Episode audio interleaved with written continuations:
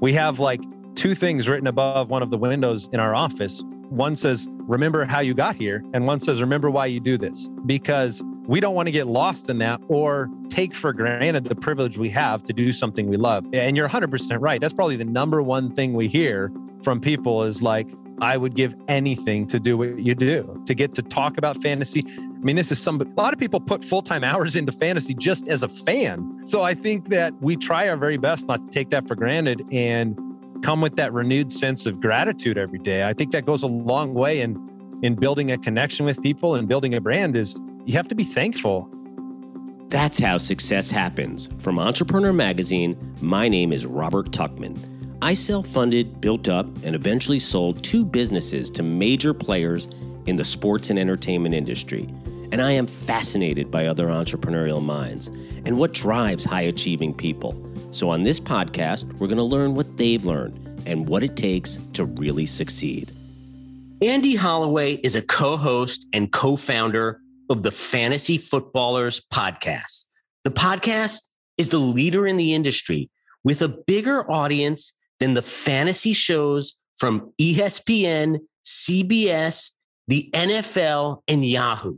The Ballers are regularly number one sports podcast leading into and during the NFL season with an audience numbering in the multi millions. Being a podcast host and owning a podcast company Amaze Media Labs, that creates podcasts for brands, I was super interested in finding out how Andy built a massive podcast audience, then turned it into a successful business. And of course, I could always use any fantasy tips for this upcoming season since I always seem to lose my league.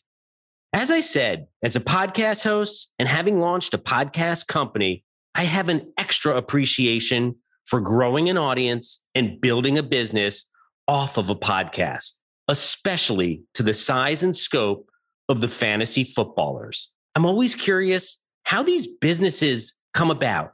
How do they start? So, of course, I began by asking Andy how his whole thing began.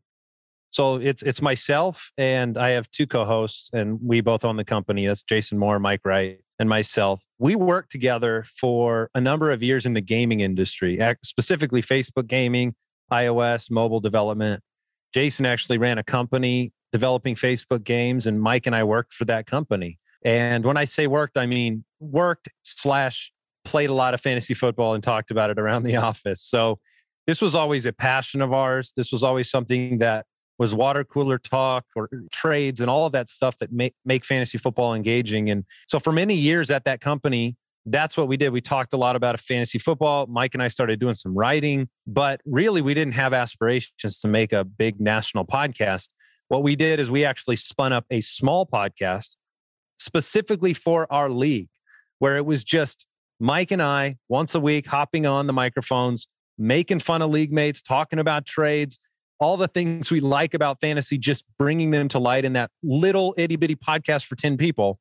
So we did that for a little while. And it was actually Jason who came along and said, you know, this is entertaining. Like you should make a podcast and face it outward. And, and that's kind of how we got this whole thing started. Things began to transition with that company. I, I was there for eight years. So we kind of, the three of us, we're all dads. We all had kids. We were all in a career transition. We're like, let's jump full steam into this thing and give it a shot. And so that's what we did. How hard was that for you guys at that time? You just mentioned you had kids. It's one thing starting a business, you know, you don't have a lot of responsibilities and, and family, but you know, not only a business, you guys really, I know it started as as a podcast, but podcasts don't make tons of money, especially at the beginning. So so how hard was that for you? Yeah, it was challenging because like you said, not only even if you could develop a podcast that's large enough to start making money off of you run into problems with like getting paid you know six months later or now we're in a seasonal sport right we're in football where like all your money's going to be made during a part of the year then you got to wait for it so i was talking to somebody about this the other day there are people that want to have success and people that need to have success and i felt like we were in that category at that part of our lives where we knew that it didn't have a chance if we didn't give it full-time commitment for a period of time so we were very fortunate to have very supportive families that, and, and we were just at the right place at the right time to kind of go all in despite all of those things that you're saying, the challenges that we had with, okay, we want to be able to provide for our families. Jason and I were going to get real estate licenses at the time, thinking we were going to, you know, maybe we can supplement some income with with a podcast, but we sure as heck can't make enough for three people to have a living and those type of things. So yeah, we just dove all in at that time and and fortunately had a lot of support from those around us. What year was that? Uh, that's going going back to 2015 really. So th- we're about to enter our seventh full season, and we actually kind of got this thing kicked off at what would seem like is the least opportune time for a football podcast, which was February, right after the Super Bowl ended. But that was kind of a part of the genesis of the idea was we're kind of too obsessed with fantasy. We love the community, we love the people, and we think there's a demand all year round. And so our thought process there was like, we think there's more of us and they're going to find us now when no one else is recording. So that's what we did really early in, in February. And um, we're able to kind of garner a, a lot of attention when no one else was recording. There's thousands and thousands of podcasts. I mean, there's there's millions now. How did you guys gain traction? Did it happen right away? Well, I will say we approached it as a business from day one. So a lot of people enter podcasting in the hobbyist space or, or with just the passion, but not the entrepreneurial side. And that's what our background was. So I think it was beneficial that we approached it from a standpoint of like, we're passionate about it, but we also know that it has to do X, Y, and Z for us to sustain a business. So, like you said, there are a lot of podcasts out there. This was a space that we thought we were getting, you know, seven years ago, we thought we were getting to very late in the game. But we started with that philosophy of every new listener matters. And we were going to do everything we could do on every possible front, whether that was developing our website and its presence, the social media side of things, connecting to the community, connecting to the kind of business side of the industry. All of those things we were going to pour every ounce of effort into and kind of let the chips fall, right? Where eh, you, you put out a product you're proud of and if people want to listen they listen. That's how we kind of approach it even now is there's a lot of options for people in the podcast space and maybe we're not for everybody but we want to be proud of the product we're producing and we think that'll attract listens. So i love how you said you started it looking at it as a business. Most people do not. They look at it as well they look at it the way i'm going to make money is through advertising. But it sounds like you really had a game plan that was much more than selling a, a, CPM. What were some of those ideas and and and things that you had? Yeah, I mean, we had like the challenge I mentioned before. We had the challenge of looking at seasonal problems with the business. So we had to, in the beginning months, it was buying months of survivability. Sometimes that meant negotiating a year round contract for a massive discount. So you had the money up front at the time that you needed it. Another key aspect of our early business plan was building a community of people that were willing to pledge support to us month by month, not just buying a product in season, but we found resources like Patreon where people were willing to kind of reward what you were offering them, which was to be that friend in their commute every day, to talk about the thing that they love. So those were kind of like linchpins on the early success of the company for us to be able to, okay, let's get to the next month and then let us get to the next month and, and go from there until we could build something more sustainable. But products were a part of that too. Like we've always said that the advertising part of it, the, the mid roll ads, the pre roll ads, the things you're talking about, that's a percentage of what we bring in. Products are another percentage. And then pledging and support for our free podcast was the other kind of key component. Was there ever a time early on in, in let's say the, the the first year where you thought I might have made a mistake? Not really, to be honest with you. We had a pretty good gauge of what was happening. We might not have known exactly why it was happening at all times, but the growth was pretty tremendous, pretty fast. I mean, I remember sitting in real estate classes as I was moving in that direction and we're refreshing our phones going like, you know, the listens are up again and they're up again the next day. And all of a sudden we might have been listening a lot less to those lessons and more just to the listeners. So it was something that once we saw the ball start to roll downhill, we all three of us were leaning into it completely, right? It was going to be an extra two hours that night. And none of it seemed like a burden. It's funny looking back because now we have producers and we have staff and we have all of these pieces to help us logistically in planning. Back then, it was three of us in an upstairs bedroom. I mean, it was a renovated kid's bedroom. I kicked my son out to the other room no one knew. People would email and ask us for tours of the of the studio, and we'd be like, uh, yeah, okay, my daughter's room's over there, and my son's room's over there. But we were just, I think, enthralled with the idea of being able to make something you love your everyday job. So it never felt like a burden to do all of the heavy lifting, to do the editing and do the video. And it was fun. It was fun to pour that time in. How amazing is that to know? I mean, there's millions, no pun in, you know, no, no joke, millions of people who would love to talk fantasy football all day and make a living off of it. And not only make a living, but do extremely well and build an incredible business. How does that feel? It's humbling. I mean, you're right. It, we are in a unique position. And and from, you know, going into year seven now, we have like two things written above one of the windows in our office. One says, remember how you got here. And one says, remember why you do this. Because we don't want to get lost in that or take for granted the privilege we have to do something we love. And if, and you're 100% right. That's probably the number one thing we hear from people is like, I would give anything to do what you do, to get to talk about fantasy. I mean, this is some, a lot of people put full time hours into fantasy just as a fan.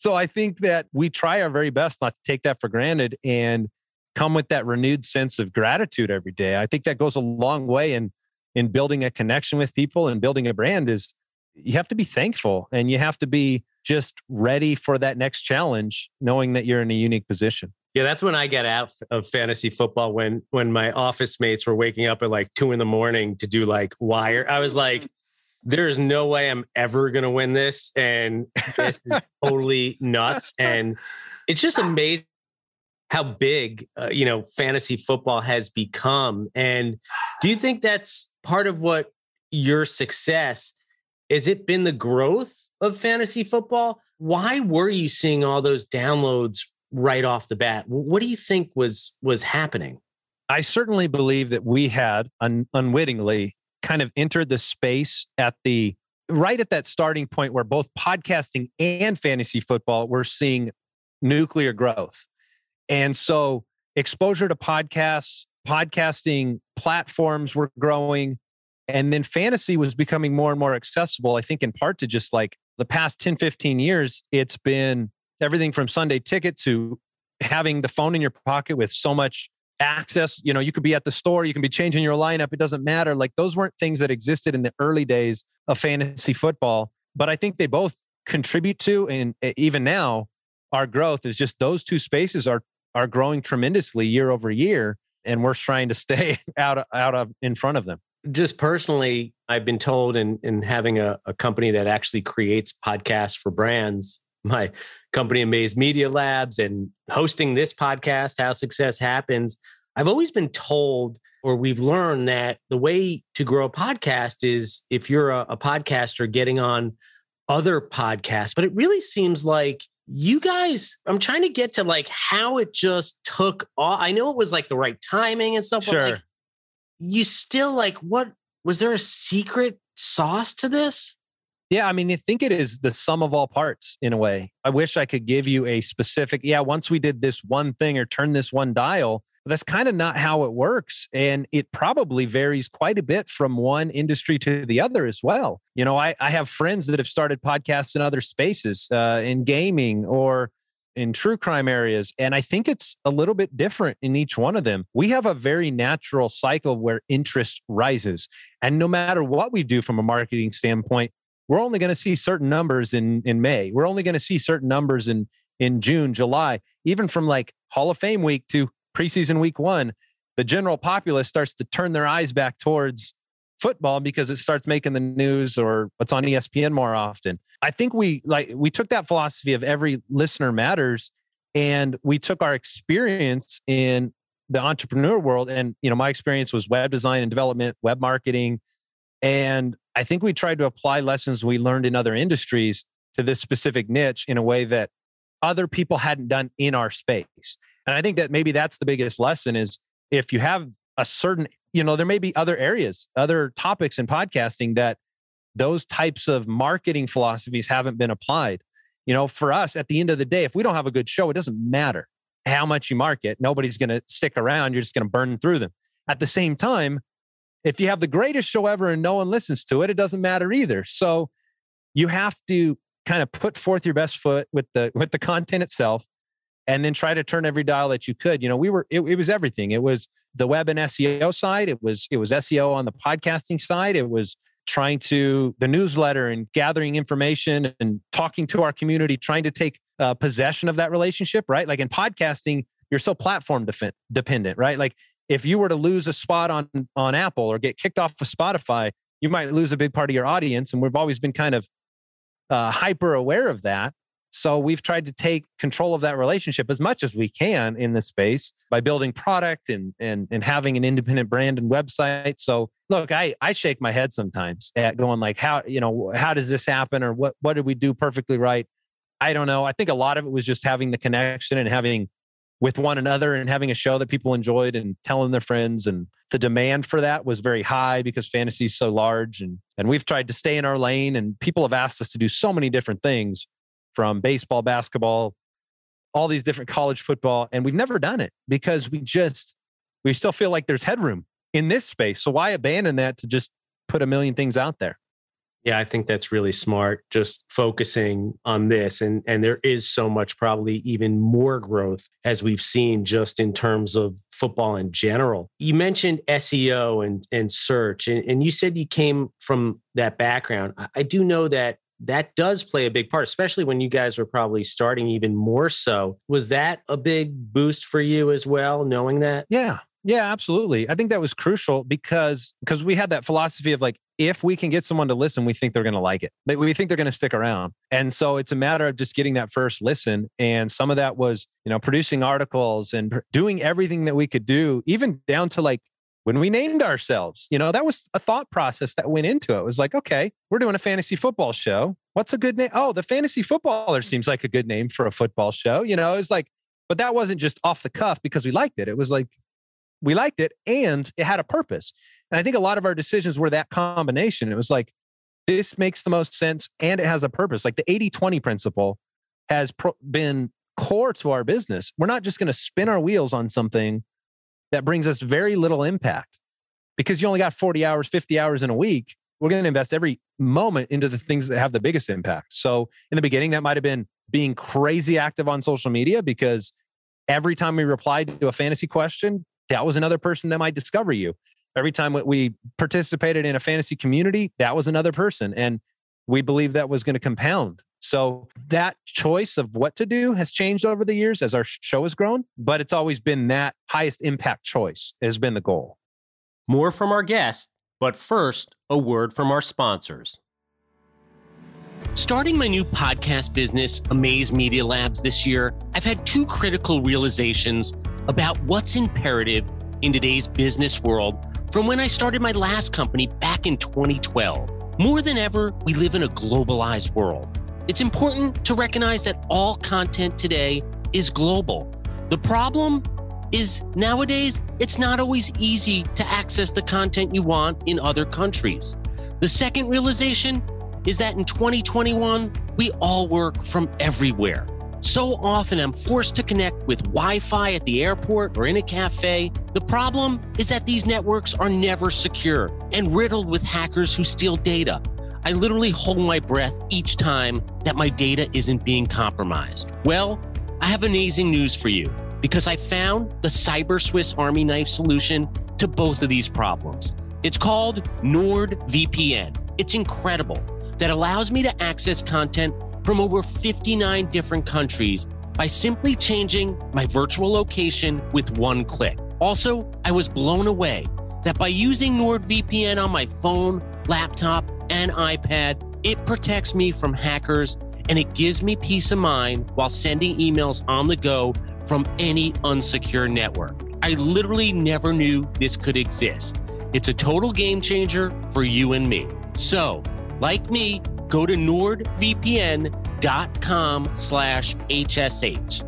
You get 73% off your two-year plan plus four bonus months for free. Be quick because this offer is for a limited time only. Literally, it's equivalent to buying a cup of coffee every month, a small price to pay for premium cybersecurity and access to vast amounts of entertaining content. That's a 30 day money back guarantee if NordVPN is not for you.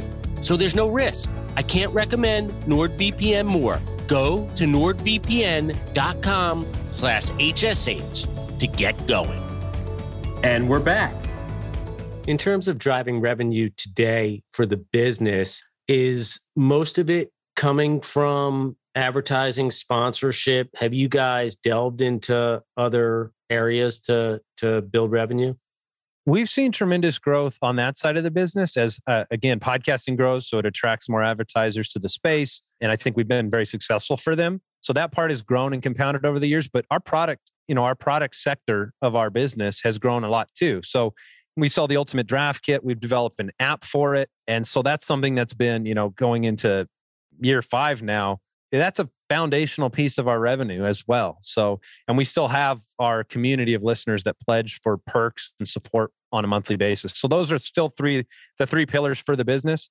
We've seen growth and change in all three of them, but they're still the three foundations for us. Yeah, for our listeners that don't know, I know you mentioned Patreon.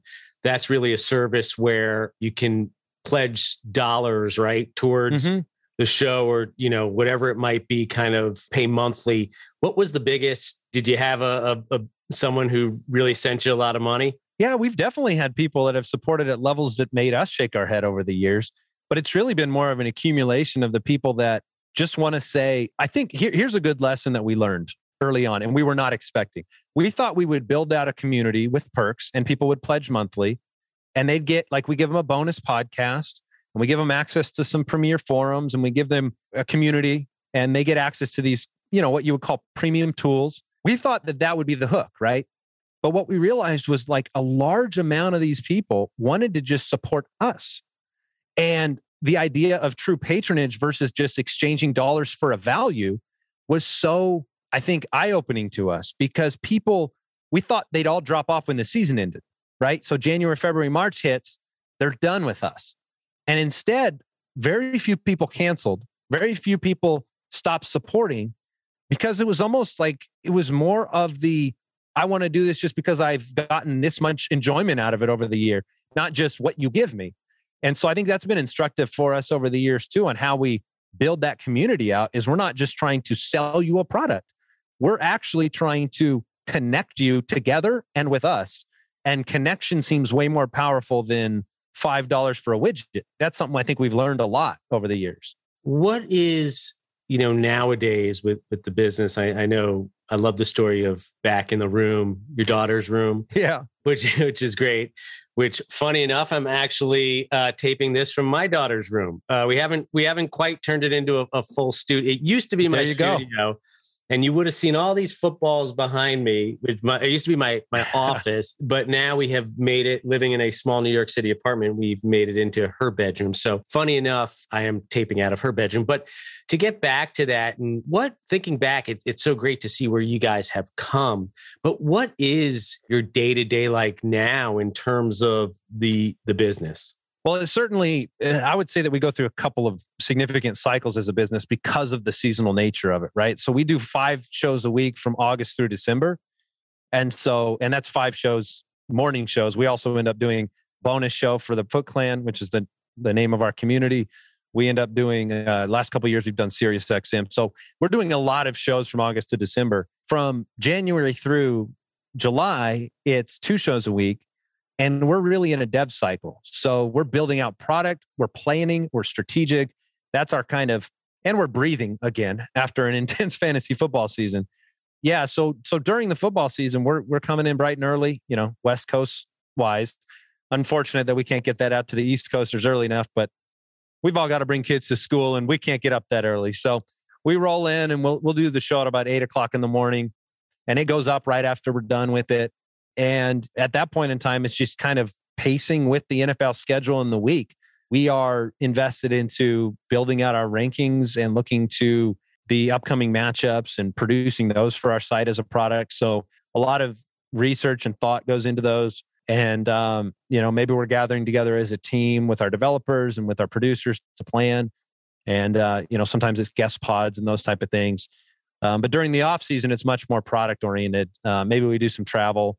Last couple of years before COVID, we had done some some live tours, so we we had our chance to go around New York, Boston, Chicago, San Francisco, and do live events with fans, which was just we know the numbers for the show, but somehow being in a room with 300, 400 people, it just blows your mind to see passion behind this silly fantasy football game. So that's been a big part of the off season as well. But it, it's nice, in my opinion, to have kind of the on and off season to do some of the different things that I like about entrepreneurship and having my own business. Yeah, let me ask you about being an entrepreneur and and you know, especially being an entrepreneur in in, in something you you obviously have a, a huge passion for. How, in terms of maybe lessons you've learned from going from working corporate, it sounds like you know, when you were working for someone else, what have been the biggest pros, biggest cons, let's say, of changing into yeah. an entrepreneur, let's say?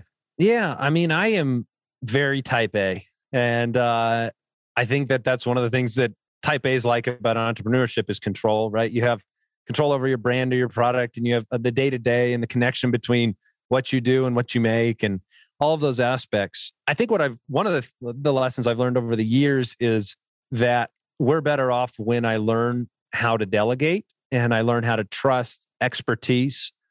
And that's been an ongoing lesson over the years too, because again, you only have so many hours in the week to do things. And I've learned through whether it was the production side, whether it was things like lighting for the studio. I mean, we bootstrapped and did everything in the beginning. And we had such a, our arms around it so tightly, like we wanted to protect this brand. And so letting go of some of those aspects to be and remained vision for the company has been something that we've had to learn over the years. Myself, I think most of all, just because I'm most that way as one of the owners. So learning to trust and learning how to hire good people. I mean, our company, like we get credit because we're on the camera, but really we have success because of the people behind the camera. Everything from our management to our agent to production to staff of writers and editorial like these people and that we've managed to stumble into getting connected with have meant so much to what we do and representing our brand the right way. And i think that that's been one of the things that has expounded or helped us grow a lot is just finding the right human beings to be in an office with and get along with. And i've been a part of the other side of that you know you alluded to the older company that wasn't necessarily corporate but it was small business 30 35 people where conflict man it, it breaks it down. Uh, if you're not all running the same direction it's hard. So i've been really thankful for the people we've we've managed to find. Yeah. How have you been able to build culture within the company and and especially over the past two years with covid? Has that been difficult for you? Yeah i mean covid was a tremendous challenge. Uh, we were very fortunate the luck of the football season being kind of a ways away when everything hit the wall. I mean, we have good friends in different industries like college basketball and March Madness, or even the baseball space that lost jobs or lost a year of revenue. We were not in that boat, albeit we were planning for it because you never knew what was going to happen. But luckily, you know, the way that we spent a lot of time recording from home, it's not the way we want to do business. We've always been a really like even the people we've hired, it's been like come and work in the office because we want collaboration, we want creativity. But it was a challenging year for everybody to do that. And I think culture comes from consistency and intentionality on a regular basis. And I don't put those things up above the window because I want to look, you know, like pretend that that's our culture. It's so that I don't forget it. It's because when you go day to day, if I don't remember what we want to be, you're going to get dragged into a million different directions and it's almost unstoppable. Like that's been a tremendous challenge over the years because you get swept up in in whether it's success uh, you know success or or these things. And we've always defined or wanted to define success by the culture we have. Like are we proud of what we're producing as a company? And that's good enough. Like it's not just the dollars and cents that's a part of it because it's necessary and important and it's part of the entrepreneurial journey. You want to be having financial success. It's just we've never made that everything and can be tempting to do but we've tried our best not to make that everything. And i think that that's had a big influence on culture because people can tell. Leadership may think they can fool employees or staff, but you can tell what is important to leaders, I think. And so if we lose our way there, we have enough people that are like, hey, you know, let's reel it back. But I hope that that's been evident that we care about the people in that room more than we do the dollars and cents. No, I, I agree. From being an entrepreneur myself and building businesses, most importantly, like you said, it's a reminder for yourself and those actions and how people see you. That's most important. And I asked that question. You know, we just launched a business in, in COVID, and it's really interesting now because you have people all over the country, right? And like we're doing Zooms, and I'm always yeah. like, how do you build culture like that? But like, like you said, I, I love the fact, you know, about consistency, being consistent, and that could build, that could start what could be really what what your culture is and I, I i, love you know like the fact you guys are focused on that most importantly the other stuff comes right the money right. and and everything else and and it seems like it's pretty evident from what you guys have built yeah and it's not necessarily the way that everybody approaches business and that's fine you can do you but we really really wanted to start something that we were really proud of like i said like the dad vibe of our show is like intentional. Like we we joke that we're the Disney of fantasy football podcast because like we're we're very intentionally family friendly, which is something that I think kind of rarely gets brought up in the success story because it doesn't seem connected, but I really think it might be because you listen to podcasts in the car and your kids are in the car when you're taking them to school and like there's all these little aspects where, you know, people feel safe to turn the show on. We like the fact that some of what we've done on the show has hopefully renewed the kind of stereotypical basement culture of sports, right? Like that it's oh, you know, it's not a family affair. It's it's the dad in the in the basement. We believe it's more than that. Like it can be a really great connection point for families and for human beings and people. So I think that that probably connected with people in a way that we didn't even think it, it would. And, it, and that just came out of us being all three dads of three kids and and and kind of having that in our DNA. We made what we thought we would enjoy and, and that transcended a little bit. But yeah, I mean, culture culture is important because you are walking into the office every day. It's like you're going to spend 10, 20 years of your life doing something. So I think we've at times probably sacrificed some of the dollars and cents or pragmatic, you know, monetary gain to to salvage and protect that brand. But I've been a part of entrepreneurial journeys before where people have told me like, I'm not partnering with you because you will not take venture capital and personally insure your debt because I'm just like, this is the only way you build a business. I was told that before. Like, this is the only way you can build a successful business. And I was like, agree to disagree. I'm going to go another direction because I didn't want to go up, bring along what comes with that. So every business is different, but this is our journey. Yeah, it's amazing interviewing so many folks. And as I said, being an entrepreneur, how people are like, you know, raising venture capital or you forget what comes along with that. And, and I, I think it's really important when you said that. And it's really insightful that life is short, right? What's my day to day? Am I going to enjoy it? And when you have some of those things, you know, there or people you have to talk to or you don't want to talk to, and you bring in the right partners, it could be devastating. It sounds like you guys have have been able to really stay true to your values. Well, we certainly have tried. Like I said, it's a challenge. I'm not speaking from a high horse or somebody that, you know, accomplished uh, something supremely virtuous. You know, it's like is a constant drawback, or as in you have to pull yourself back to that place all the time um, when you're making decisions. But if you start all your decisions with that conversation, at least you have a shot. That's kind of what I would say. Is at least if you're coming from there as your base, then you've got a chance at doing it the right way or the way that you set out to do it. So I'm thankful for that. I really am. Where do you see the business going over the next few years? What's what's your ambition for it? Well, I think I like I said, I think that there's a lot of headroom in the fantasy space still. So until we brush up against that ceiling, I think we're not going to be too worried about diverting our attention, you know, especially with us three being the host and the brand and like not bringing too much to the table where all of a sudden we're not enjoying what we do every day. We're not bringing energy. I think there, there are interesting things in the fantasy football space that are happening.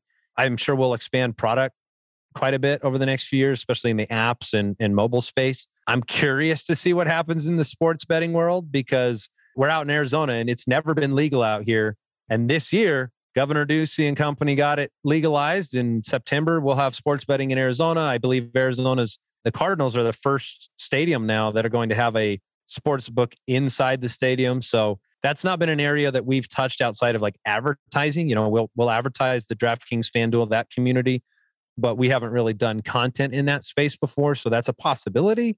But we'll see. We'll see what happens. We like I said, we're gonna do our best to stay in our lane and keep bringing the best possible show to market and um, see when the train stops, I guess, before we try to pivot. Yeah, I don't think the train's going to be stopping too soon on on on fantasy football. When I love seeing, you know, friends of mine and they're they're in leagues with their kids and they're yeah. you know the they're it's strong. It's only going to grow. And like you said, sports betting is more states become legal, like Arizona now, and there's a few others on the line. You know, it, yeah. there's just tons of dollars being put into games and betting. So I think you guys are on an incredible track. What you've built is is truly amazing. You know, I gotta I gotta ask you a couple quick questions on on fantasy football. I gotta get you know I gotta get my tips. I'm a horrible fantasy football player, as as I I, I told you. My my problem is need I the ultimate end, draft kit. I, you know what? I think I'm going to have to. I think I'll, I'll help have, you out. I'll hook you up. All right, I need a hookup because, like, you know, I just I get you. okay. I just get made fun of, and um, especially by my my employees who are all like 25 or 30, you know, and and they're waking up as as you know yeah. at two in the morning to to get on the waiver wire. But I, am coming to you, Andy. But um, there you go. It's interesting. I, I've I've over the years have always tended to um, pick New York Jets uh, because I am a diehard season ticket holder fan. And that now I know a, why. Now I know why your seasons haven't gone so well.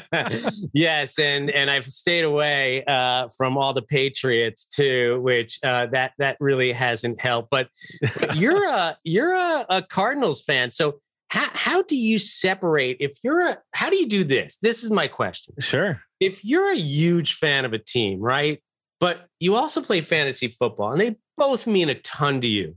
Which side? How do you how do you play that? Yeah, I think the first couple of years was actually pretty difficult. At that time, I was a Cardinal season ticket holder, and the idea of being at a game and watching Marshawn Lynch on my team defeat my team that seemed like a lose lose to me. I think over the years, though, with just like the proliferation of fantasy and the fact that you like fantasy builds fans of players across the league, and they make ridiculously boring games for Monday Night Football the most exciting time you could ever have, just because one or two players from your league have are in that game and then something's on the line. So I think I've reached the point where it's kind of transcended and I'm able to separate a little bit. One thing we do at the studios, we try to keep our league count down so that we don't have every player from every team because if we did, all of a sudden you're not really rooting for anybody. And that's the essence of what makes fantasy great. So I think I've come to the point where I can appreciate both sides of it. And but it's hard. Like I I, I have a friend who's a Dolphin fan and he will not draft a player from the, the NFC East whatsoever other than a Dolphin because he can't fathom rooting for them. And that's hard. I get it. I mean, at the end of the day, this is for fun. So if you can't enjoy it, you should probably just stay away from those guys because that's too too painful. Yeah, it is. It is interesting. It's fun. You know, I do notice most of the younger generation, though, they're definitely have become much more uh, player focused, and that's why walking around New York City, I mean, I see jerseys from every sure. team, everything. It could also be the fact that the Giants and Jets have completely sucked for about, you know, 15 years. Actually, going back to 2010. But in any case, that's uh, been a rough road out there. Yeah, yeah. at least for the Jets. Uh, the Giants, they they tend to make a Super Bowl and win it which is great. But in any case, it, it is good to see a lot of, you know, the younger generation really focus and not just in football, you see it in basketball and other sports. I think that bodes really well for your business. And I want to ask you one last question. The time sure. we have, if you have to give me, I don't know if you can do this. People, you know, they have to pay for it or, or give me one dark horse like player that you've got your eyes on right yeah. now that, you know, is going to, I, need someone that I'm going to go into that draft and be like, sneak wow, a, like, sneak a value late in the draft. Yeah, exactly. Give me one. Yeah, no, I've got. I can give you a couple dark horse okay. names. There, there are a couple. Like every year we do a show where we each kind of pick our my guys, is what we call it, and they're players that you're kind of planting the flag on and saying like, against all odds, against consensus, I think this player is going to have a much better year than we expect. I've got two wide receivers that are essentially free in drafts that I'll give you. One of them, I promise this isn't hometown bias. One of them is actually AJ Green in Arizona, which if you poll the fantasy community, I think about 1% of people believe what I'm saying, and the rest of them are just burnt and sad over the years. But the essence of AJ Green is you are in probably a top three offense in football, and you're an every down starter opposite of DeAndre Hopkins, something that's never happened before. Look great in camp. Look, injuries, if they come, I'm going to look like an idiot. And they come often for AJ Green. But the other name I'll bring up is Darnell Mooney. He's a wide receiver for the Chicago Bears. Everyone pays attention to Allen Robinson over there. They've got two new quarterbacks, Andy Dalton and Justin Fields. And I think what I saw in film from Mooney in year one was a player that his quarterbacks missed him a ton. And he was really wide open as a rookie. And so that could kind of push that draft value to where no one even pays attention to him. But I think it could be a breakout year for him, whether even with Dalton coming in there. So those are a couple of wide receivers I'd look for. All right, you heard it here, Andy. I appreciate you coming on talking business, not necessarily Absolutely. just not just necessarily fantasy football. It's fun. I think it's yeah. Hopefully, it's a little different for you, but it is really amazing what what you and your partners have built, and obviously being in the podcasting space, it's just amazing what's happening right now within podcasting. And I wish you uh, much continued success. I don't think you need it, but uh, I appreciate. I definitely it. will be listening. Thanks a lot. It was a lot of fun. And that's our episode. If you like what you heard, please subscribe to How Success Happens wherever you get your podcasts. We come out with a new episode every Wednesday morning, and you don't want to miss it. And if you like to share, please feel free to pass along the show to an entrepreneur friend who could use a boost, and I could always use the subscribers. And do you have ideas for guests? I always love to hear about great entrepreneurs. If you know anyone, shoot me an email at hsh at entrepreneur.com or on Twitter at Robert Tuchman. That's R O B E R T T U C H M A N. Or even send me a message on LinkedIn. How Success Happens is a production of Entrepreneur Media. Be sure to visit entrepreneur.com for insight on building your business, or even better yet, subscribe to our magazine. No joke, I found my first job after reading about a company in Entrepreneur Magazine back in the 1990s. It's always been my absolute favorite magazine for entrepreneurs. Thanks for listening and spending some time with me today. Until next time, my name is Robert Tuchman, just a fellow entrepreneur and your host. See you soon.